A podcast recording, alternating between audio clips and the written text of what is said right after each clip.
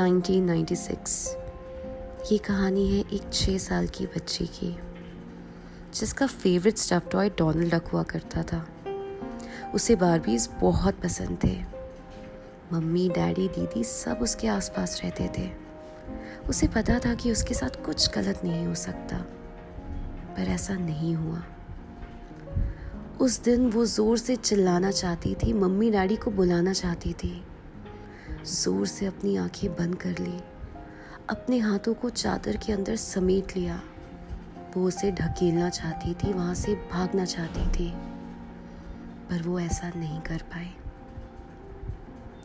अगर आप जानना चाहते हैं कि ये कौन है और आखिर उसके साथ क्या हुआ तो सुनिए मेरी कहानी।